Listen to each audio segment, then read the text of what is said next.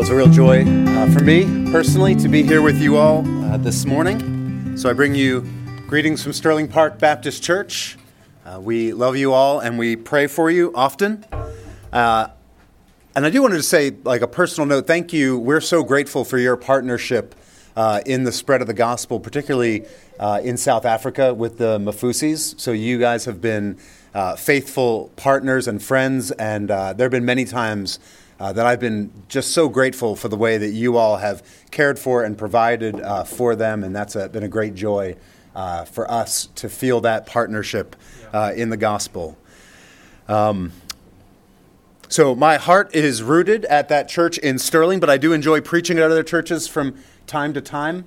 Uh, it's great to see what God's doing in other places. It's great to have fellowship with other church families. I love when I get invited out to Winchester because I do have some old friends uh, from back in the day. Maybe some of your elders I remember as college students, right? I'm at that that stage where I'm not yet a grandpa, but I'm starting to feel like a grandpa um, and start to look uh, out over uh, young people and just rejoice in what God's doing. And so it's great to see what God's doing uh, other places. I also really enjoy having guest preachers in to our church from time to time. I think most pastors, most preachers, most church staffs have certain strengths and weaknesses. Uh, everyone has things they see clearly, uh, some things that they think are particularly worthy of emphasis. Uh, but inevitably, some things perhaps don't get emphasized as much as they should be. And so it can be helpful to bring someone else in to preach God's word from time to time out of their context. I love having brothers from India and the UK. And uh, today, uh, Sipo, who I think preached here last week, is preaching at our church. And, and it's great because other people, other brothers from other places can see our blind spots challenge our assumptions, point us in helpful directions we might not immediately see. In fact, as I look back over my almost 19 years at Sterling Park, I think one of the insights that most shaped our church life together came from a, a, guest preacher who was with us about six or seven years ago. And so I love guest preachers. And so this morning, you all have a guest preacher with you, but in a small way, maybe in a, in a large way, you actually have two guest preachers with you because what I want to do this morning is something a bit different than what I would normally do. Normally, when invited to preach somewhere. When I come to Winchester Baptist Church, I choose a text and I, I preach it. But this morning, Tim has invited me to talk to you all uh, about what it means to have a relationship, a friendship with God, uh, using the insights of another pastor, uh, a 17th century pastor and theologian named John Owen. Uh, the idea is that Perhaps we can get a fresh perspective by considering God's Word together along with a great Christian thinker who is separated from us by a considerable amount of time and space. So, my plan for my time this morning is just to introduce some of the biblical ideas that, that John Owen synthesized in a book that's, that's called Communion with God. So, has anybody read Communion with God? Just show of hands. I was going to say, I didn't have to look at you, Rob. I knew. All right. Yeah. You may, you may be surprised to know Communion with God started out as a series of sermons preached to students, teenagers at Oxford University in the early 1650s. So it's probably the most difficult book I've ever read, and it was 17th century youth ministry. Okay, this is this is how they rolled. But my goal, as much as I love that book, as much as that book has helped me, I don't really want to talk about the book. Uh, instead, my goal is to think together a little bit about the, the, the book's subject, uh, what the scriptures describe as our communion or our, our fellowship, or as we would probably say, our friendship with God. I think Owen can serve as a, a, steady hand at the wheel. So I'm going to try and give you some quotes from Owen as we go, but I'm going to roughly follow the, the order of his thoughts. But my goal for this morning is, is simply to show you the simple idea that, that, but I think has a, a powerful effect in your life, and that is that the God of the universe, the perfectly holy, three in one, who exists eternally as Father, Son, and Holy Spirit, the one who made you and me and everything that is, that God wants to have a relationship with you. He wants to have communion, a friendship with you. So, not you in the abstract, not y'all, not as an ideal, not with people in general, but you yourself as you sit here this morning. My hope is that if you have an opportunity to work through that little book that I've written summarizing Owen's ideas, you'll see some practical ways that you can live uh, in light of that glorious truth. And so let's launch in. Let's think about this idea of friendship with God. It's interesting how friendship can make us feel important. I don't know if you've ever had that experience where you wind up with someone or connected to someone and and makes you feel kind of important. I, I was walking through uh, a town. There was a big Christian conference in town, and I was walking, uh, just happened to be walking with a very, very famous pastor. You all would probably know his name. He's very Christian famous, okay? And so we're walking, and we can't go half a block without like 30 people stopping him to talk. And so, and so my experience is basically standing there watching this person talk to lots of people. And so finally, somebody sort of has pity on me, and they come over and they say, um, So who are you? And so I tell them my name. And they say, no, like, like, who are you that you're walking with this person, right? Like, like, wh- why do you matter? You know, what, what's your point, right? And, uh, and, and, I, and I felt a little bit of like, you know, like I'm, I'm kind of somebody. I'm with this guy, right? Now, this guy doesn't even really know me. And, and he's famous, but he's, he's Christian famous, right? So he's not actually famous. It's not like people, you know, uh, around the world know who he is. It's not like he's Dwayne The Rock Johnson or something like that. Last summer, a friend lumped me in. So I have a friend at church who has a friend, a guy I know a little bit, I've met him a couple times, who is really good friends with Paul Goldschmidt.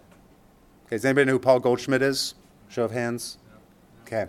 Baseball. Okay, we got to follow baseball around here. Okay. He is the MVP uh, of the National League for the St. Louis Cardinals, all right, and a, a, a brother in the Lord. So the Cardinals are in town, they're at Nats Park.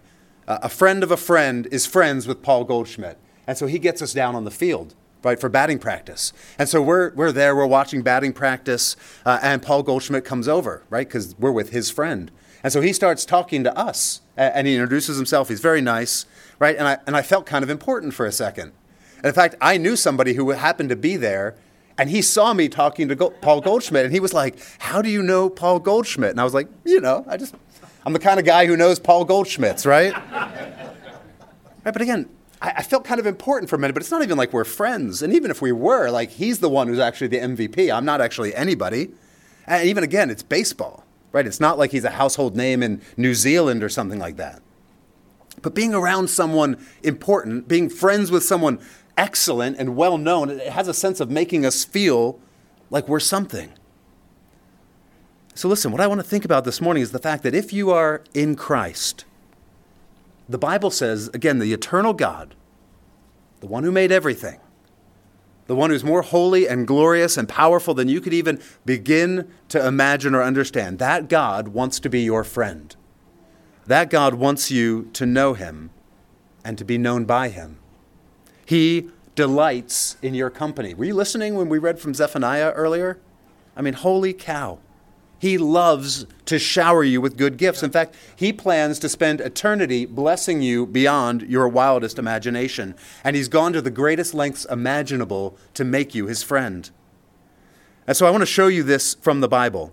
And I just want to say, look, you come to Winchester Baptist Church because you want a big God theology, right? You want a big sovereign God who rules over the universe, who takes sin seriously, right? You don't want the sort of watered down, namby pamby, Jesus is my girlfriend kind of Christianity, right? I understand that. And so you might be tempted to think that's not what I want God to be like. That makes God less if he's our friends. But, but I just want to show you from Scripture that it actually, it actually is God's glory, right? It's, it's, no, it's no good thing if you love someone, if you shower your affection on someone who's worthy of it. It actually magnifies God that he loves people like us this much. And so I want you to see this from Scripture. Think about the experience of the first human beings in the Garden of Eden.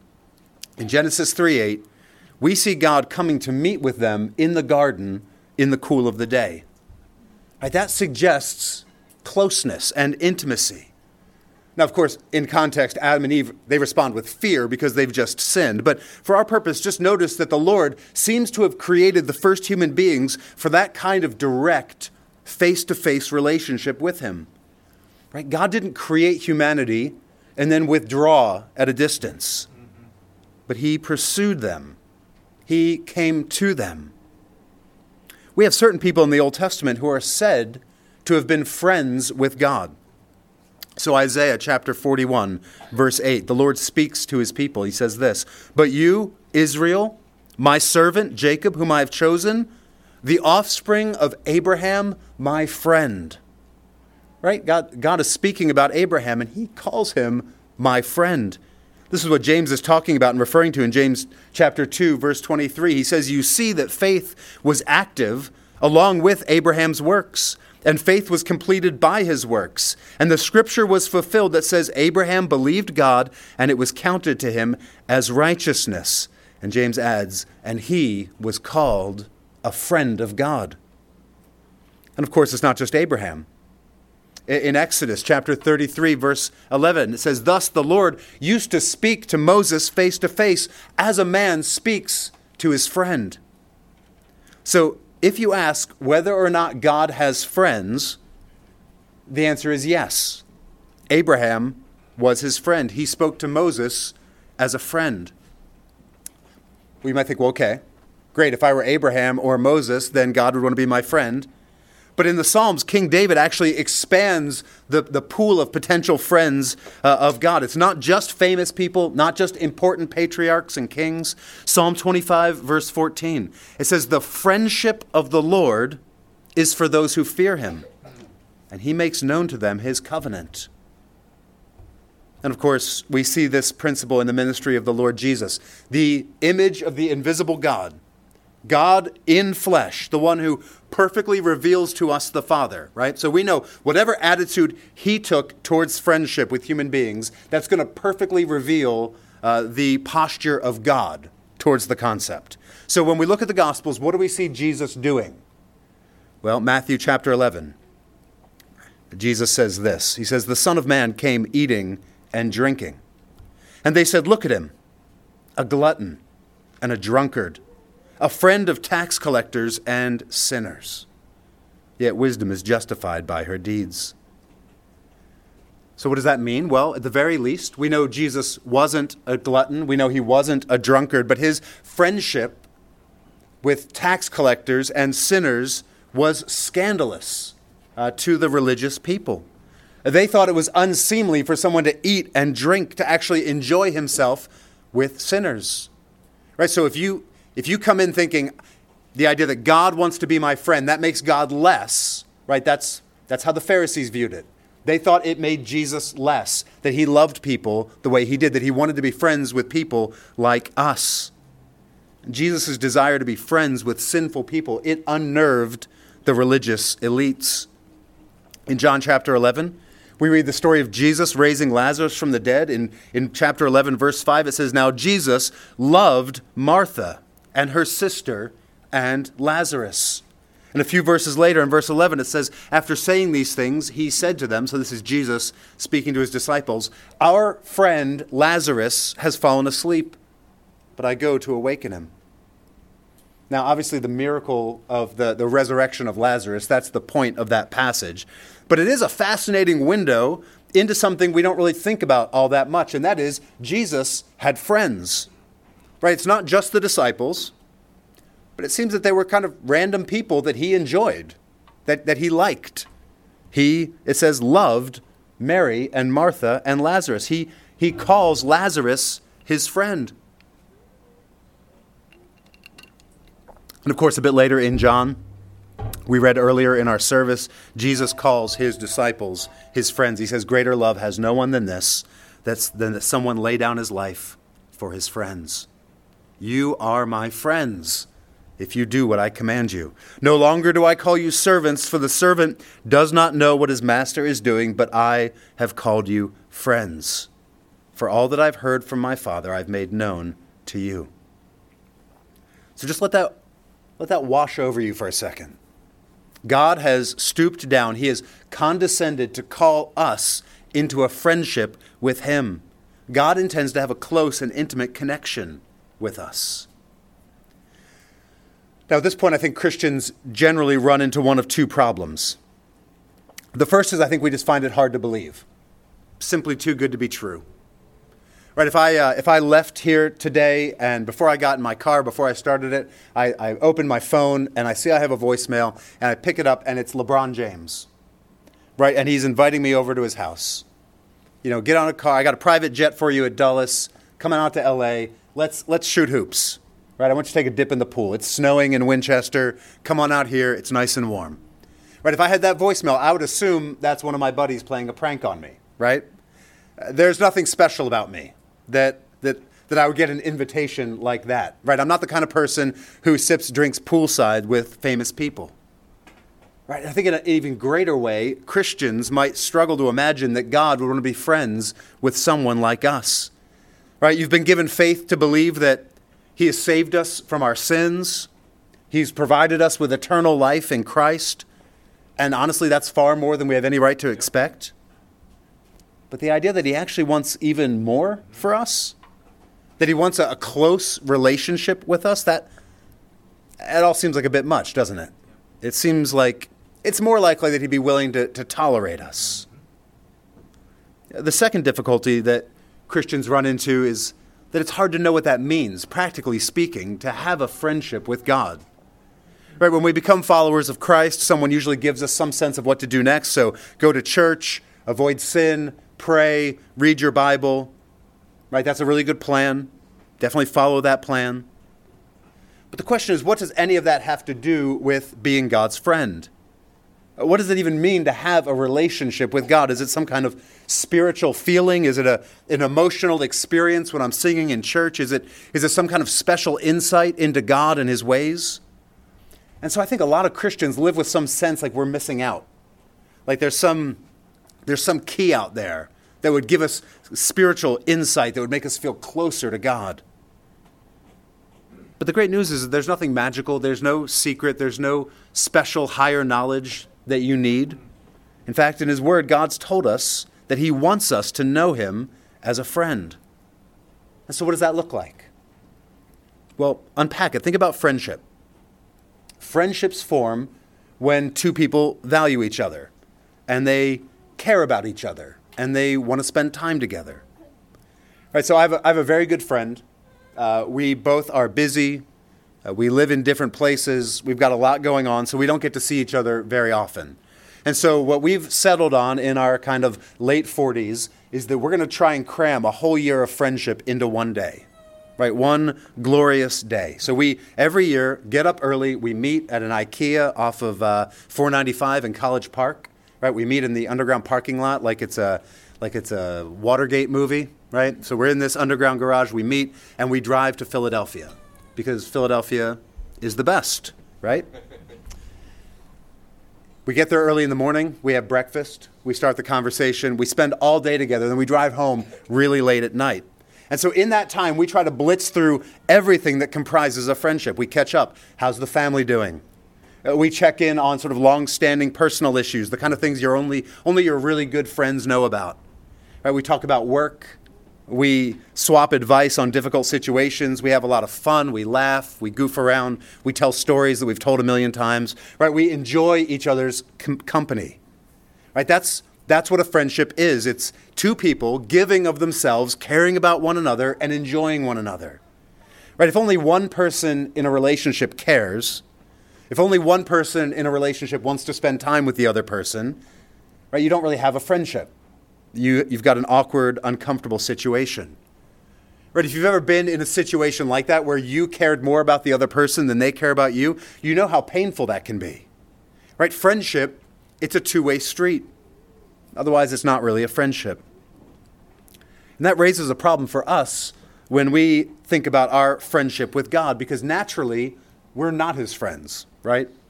We actually aren't born loving God we don't naturally love his ways. On our own, we don't wake up every morning thinking about him and, wanting him and knowing him and, and, and desiring to please him and spend time with him. That's not the sort of factory setting that we all come with. Instead, our natural instinct is to go about our lives thinking about ourselves. We focus on the things we have, on the things we want to have. We mistreat other people. We lie. We, we squander the talents and opportunities that God's given us. We might talk to God, but it's, it's kind of like, hey, I need something, right? So uh, I'll check in. Uh, I'll throw up a prayer from time to time when I, when I feel like I'm at my outer limits, right? We take the things God's given to us, we use them uh, uh to make other things that are more important in our lives than, than He is. Right? That's true of all of us. And so, as a result, the Bible says that human beings are not actually naturally God's friends at all. Naturally, we are God's enemies, according to Romans 5:10. Uh, Ephesians 2:1 says, spiritually speaking, we're dead. Romans 1:30 says we're haters of God. Ephesians 2:3 says we are children of wrath right? We are on our own about as far away from friendship with God as we could possibly be. And so we have to ask the question how do people like us become friends with someone like him? Right? How, how do we have that, that natural back and forth, that give and take, that care and be cared for relationship? Right? We have offended him. We have rejected him. We've made ourselves his opponents. Right? We, we don't have any opportunity to sit down over a leisurely lunch and chat with God. Right? How could we be his friend even if, even if we wanted to be? And I think the answer is clear, and that is we can't. It's impossible for, for people like you and me to, to have a good relationship, to have a friendship with God. Right? Criminals don't enjoy the company of police officers. Employees who are embezzling don't look forward to a long, leisurely dinner with the boss. Right? Friendship with God is utterly impossible unless God Himself makes it happen. He has to act. He has to do something to mend our relationship. All of the cards are in His hand because He's the judge and we are the condemned. He's the king and we are the traitors. Right? He's the faithful spouse, we're the cheaters. If God doesn't break through our rebellion, our hatred, our, our natural antipathy towards Him, and restore us to Him, then we're lost. But the good news, literally the good news, is that in the person of the Lord Jesus Christ, that's exactly what God has done for us. Right? In His great love for people like you and me, God the Father sent His Son to become a man and to, to offer up His life on the cross as a sacrifice for us, as a, a substitute for us. Jesus rose from the dead in victory over sin and death, everything that keeps us from having a good relationship with God. And when the risen Christ ascended into heaven, he sent God the Holy Spirit to give us new spiritual lives, to comfort us, to help us. And so God has done everything necessary for us to be his friends. Jesus has removed the sin and guilt of anyone who will put their trust in him. And now we are welcomed in. We are spiritually united to Jesus. What he has is now ours. Jesus is holy, and so we're holy in God's sight. Jesus is pleasing to the Father, and so we are pleasing as well. And here's the thing I think you have to understand if you want to enjoy a friendship with God. Right? You have to understand this or, or everything else is going to get off track. Right? It's like it's like buttoning your shirt in the morning. You get that first button wrong, it's not coming back right? But you get the first button right, you're probably in good shape. Here's the first button you have to get right. You didn't do anything to make yourself God's friend. And so you can't mess this up. Hmm. You can't do anything to break that relationship. If you have put your trust in Christ, you are spiritually connected to Him. Your status before God doesn't depend on your work, your obedience, your performance. It depends on Jesus and he did everything perfectly in order to make you God's friend. As Paul says at the end of Romans 8, nothing can separate you from the love of God in Christ Jesus. Once God has made you his friend through his Son, you can never be his enemy again. Right, again, you have to be clear on that, or else everything else is going to go off track. Our status as God's friends has nothing to do with anything good or bad that we do. It comes as a gift, not because you've obeyed, but because Jesus obeyed. Right? Our friendship with God was his idea. He paid the price that needed to be paid. Uh, we contribute nothing to the process. We simply receive that new identity as a gift through faith in Christ.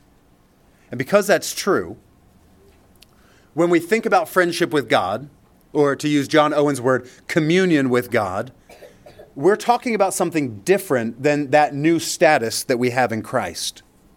So, when we talk about our communion with God or our friendship with God, we are not talking about our status before God. Instead, we're talking about our daily awareness of that status, our experience of that status. We might say our enjoyment of that new status. And that's where we come in. That's where we actually do have a role to play. There's work for us to do. Our union with God is a gift that we're given. Yep. Our communion with God is like any other relationship, it is an active, two way thing. Here's how Owen explained what it means to have this kind of back and forth relationship with God. He said this He said, Our communion then with God consists in his communication of himself unto us, with our return unto him of that which he requires and accepts, flowing from that union which in Jesus Christ we have with him. Okay, so that might sound like a, like a brainful there. But Owen's saying this our communion with God flows from our union with Jesus Christ. We have friendship with God because He's made us His friends in Jesus. Right, does that make sense? Because we're in Jesus, because His Holy Spirit lives in us, we now have a lot in common with God. Like any friendship, we love the same things that our friend loves. We delight in the things that please Him. We have got a lot to talk about.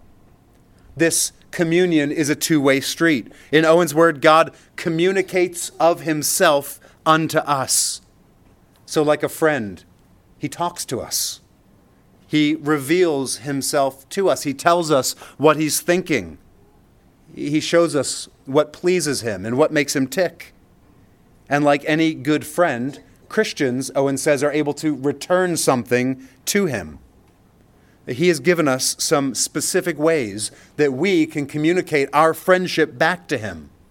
Things like prayer, love, delight, obedience, participating in the Lord's Supper together. Owen calls them uh, that which he requires and accepts. Right? God requires it of us, and he's promised to accept it from us. Our role in the friendship is to pursue intimacy with God, knowledge of God, love for God through those means. Right? This is good news. He hasn't left us to guess. He hasn't been like, all right, so I'm going to be a perfect friend to you, and you who can't even balance your checkbook, good luck figuring out how to be my friend. No, no, God's told us. He wants us to love Him. He wants us to, to pray to Him, to bring our requests to Him, to unburden our hearts, to cast our anxieties on Him. He wants us to gather together to hear His word, to read His word, to take the Lord's Supper together. And when we do those things, we, we're pursuing greater intimacy with God. We're hearing from Him. Maybe you heard again Zephaniah being read at the beginning of this service. That's God speaking to you about his love through his word. And hopefully your heart, if you're in Christ, was moved. You love me like that? You've been so gracious to someone, you exult over me with loud shouts? God, I love you too. I, I delight to be in your presence. I'm, I'm so grateful. I love you so much. That's, that's friendship. That's that's communion with God. That's enjoying the experience of your union with God. That's delighting in all that He's done for you. I think in order for us to have genuine friendship with God, we, we need to hold two truths in tension. The first is that God is incredibly holy and powerful. So Hebrews 12:29 says he's a consuming fire. The Psalms tell us that he's a glorious king, that, he's, that God is so mighty, so beautiful, you would never dream of getting anywhere close to him. Right? In fact, when people in the Bible do get near to God, they tend to freak out. Right? Think about the Israelites at Mount Sinai. Think about Isaiah in Isaiah chapter 6. Think about poor Peter in Luke chapter 5 after the miraculous catch of fish. People get some sort of proximity to God and they come undone right? You'd never dare approach someone like God in friendship unless you were 100% positive that He wants you to. Right? You'd be far too terrified to come close to anyone so pure and mighty unless you were confident that you're going to be greeted with a smile, that He delights in you. And the amazing discovery of the gospel, the good news that frankly, you and I would never dare to believe if God didn't say it, is that when we draw near to God in Christ, we find not anger at our sin, not disappointment with our failures, but sympathy, mercy, and grace to help in our time of need. That's the second truth we hold together. Right? Again, think for a second about what it's like to sit down and spend time with a good friend. Right? So Tim and I, we go to lunch from time to time. We meet for barbecue in Purcellville. I don't sit there with Tim constantly worried about what we're going to talk about, about whether I might accidentally offend him by saying the wrong thing the wrong way.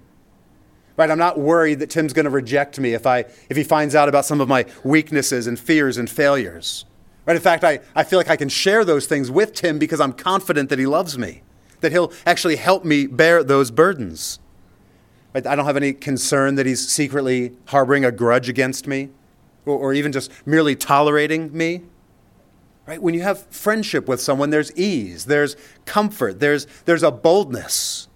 Right? Both parties know that the other one loves them. Right? I hope you have at least one friend like that in your life.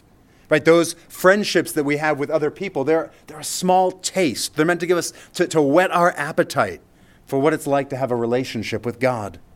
Right? God gives us those friendships so we'll have some pale experience of what it's like to have a perfect friend like Him. Right? A one sided relationship, again, it's not much of a friendship. We might be tempted to think that people like us could never be loved by a holy God. But perhaps we could say the very first step towards enjoying God's friendship is to realize that He really does truly want to have this kind of relationship with you. Okay, so one more thing I want to point out before I wrap up this morning. That is, as we think about friendship with God, we want to make sure that we're pursuing a relationship with the God of the Bible, the true God, the one who actually really exists. And that means that our friendship with God, our communion with Him, is communion with the triune God. The Bible teaches us that the one true God exists eternally in three fully divine persons the Father, the Son, and the Holy Spirit.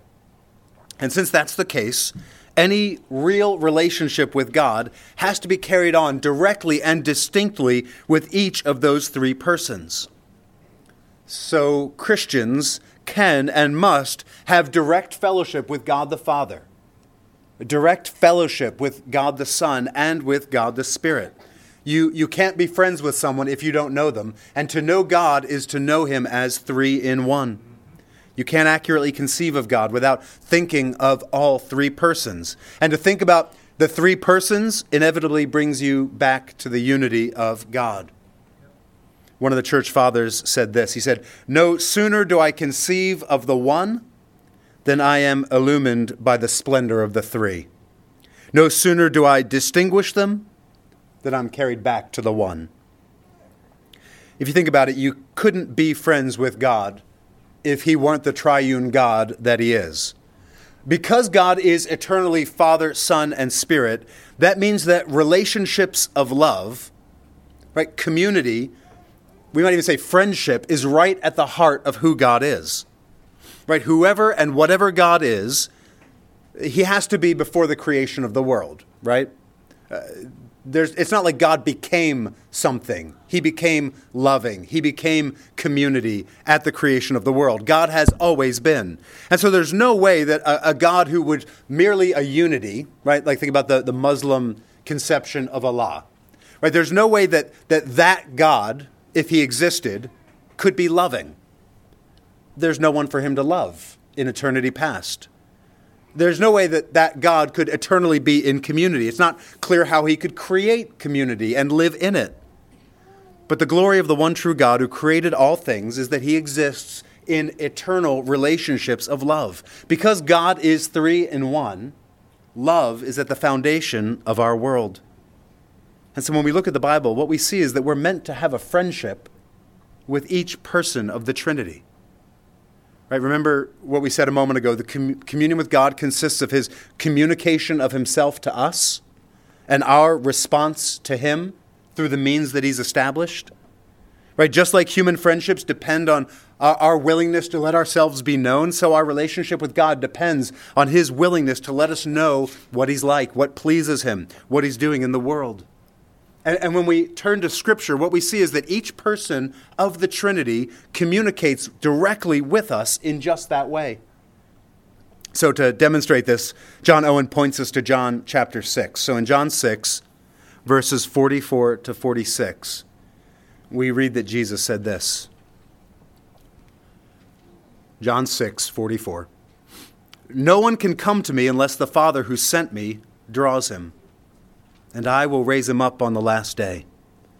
It is written in the prophets, and they will all be taught by God. Everyone who has heard and learned from the Father comes to me.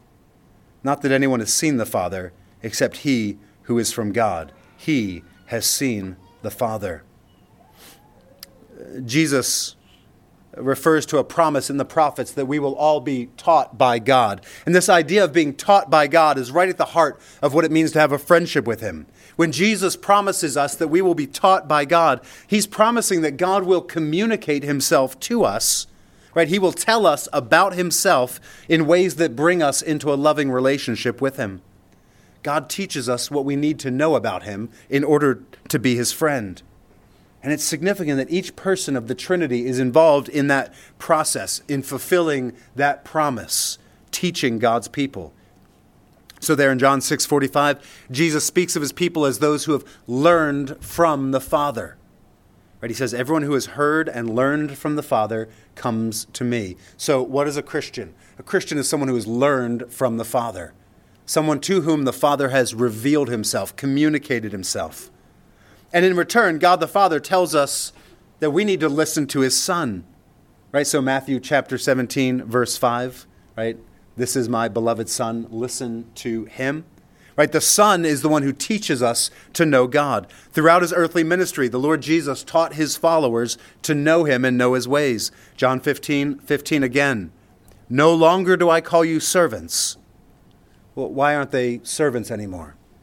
He says the servant doesn't know what his master is doing. The servant is someone to whom the master has not revealed himself, communicated himself in friendship. It's a, it's a, it's a relationship of employment, right? The, the master doesn't unburden his heart to his servant. Jesus says, That's not our relationship.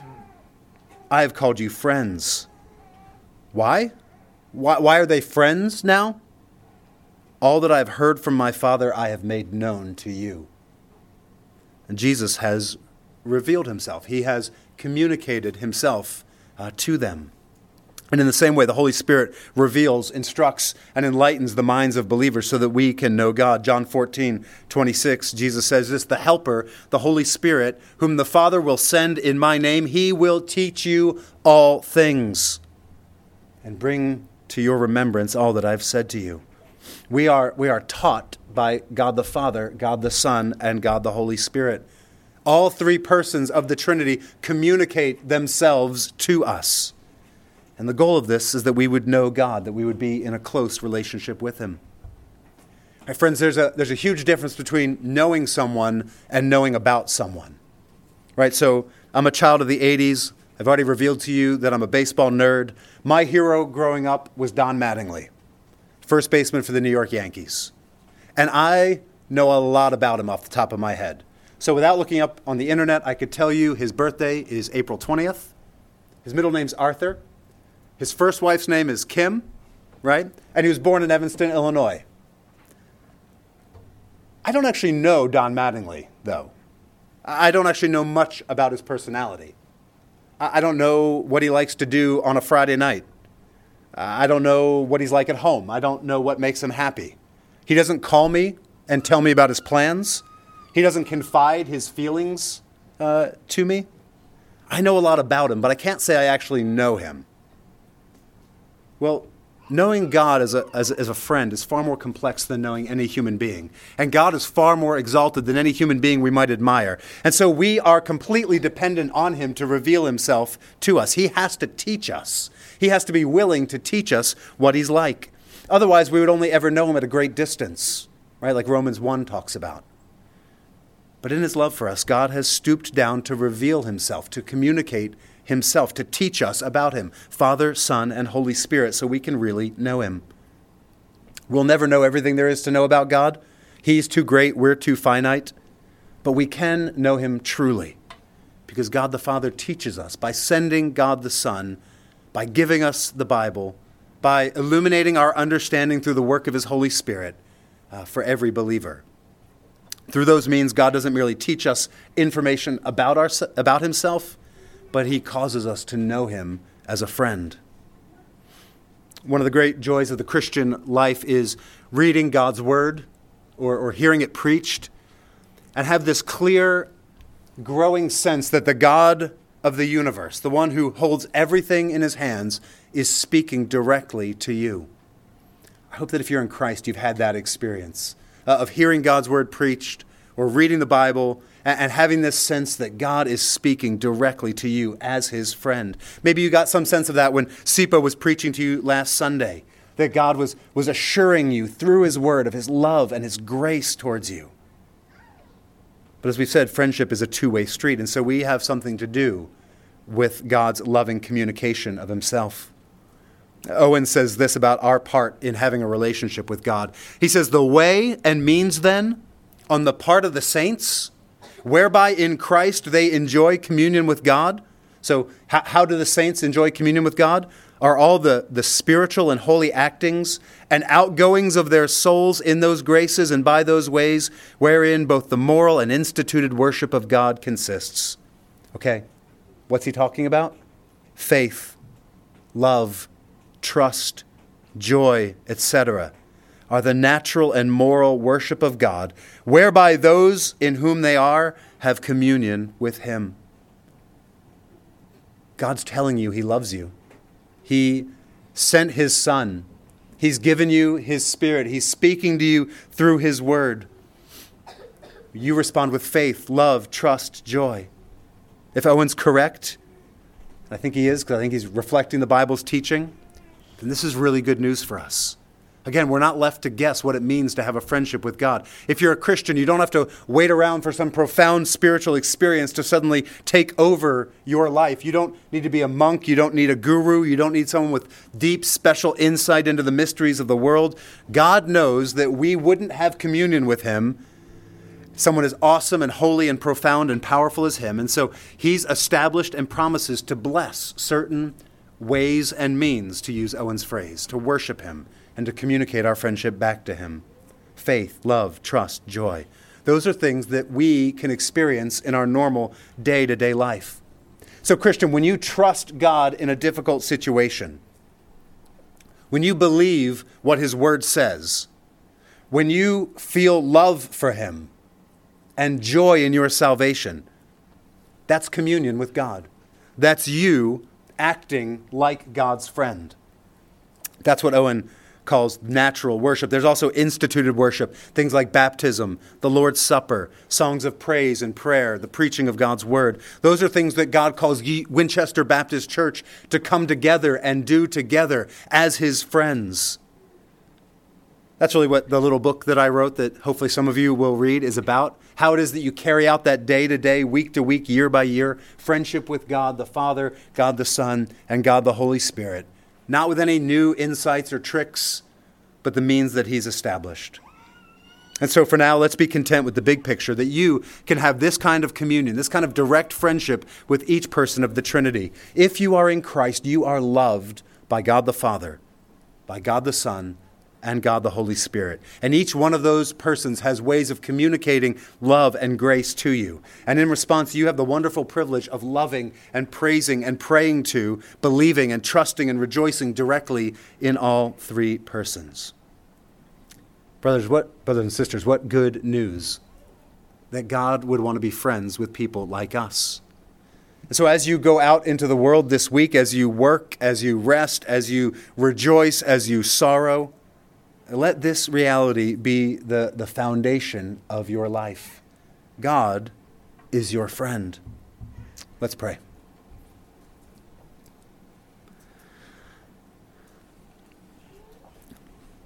Our Heavenly Father, we delight in your great love for us. We magnify you. You are, you are even greater in our eyes because you would stoop to love those as unlovely and unworthy as us. We take you at your word, Heavenly Father, that you love us as you do, and we rejoice and we delight. Lord Jesus, we, we thank you and we praise you for your grace towards us. Uh, we thank you for the way that you laid down your life for your friends. You stood in our place. You took what we deserve uh, so that we might know friendship with God. Holy Spirit, we pray that you would help us, that you would help us to be good and faithful friends, that you would comfort us in our temptations and trials and suffering. We pray, Spirit, that you would uh, help us to rejoice and to delight in, in all that we have in Christ. And we pray these things in his name. Amen.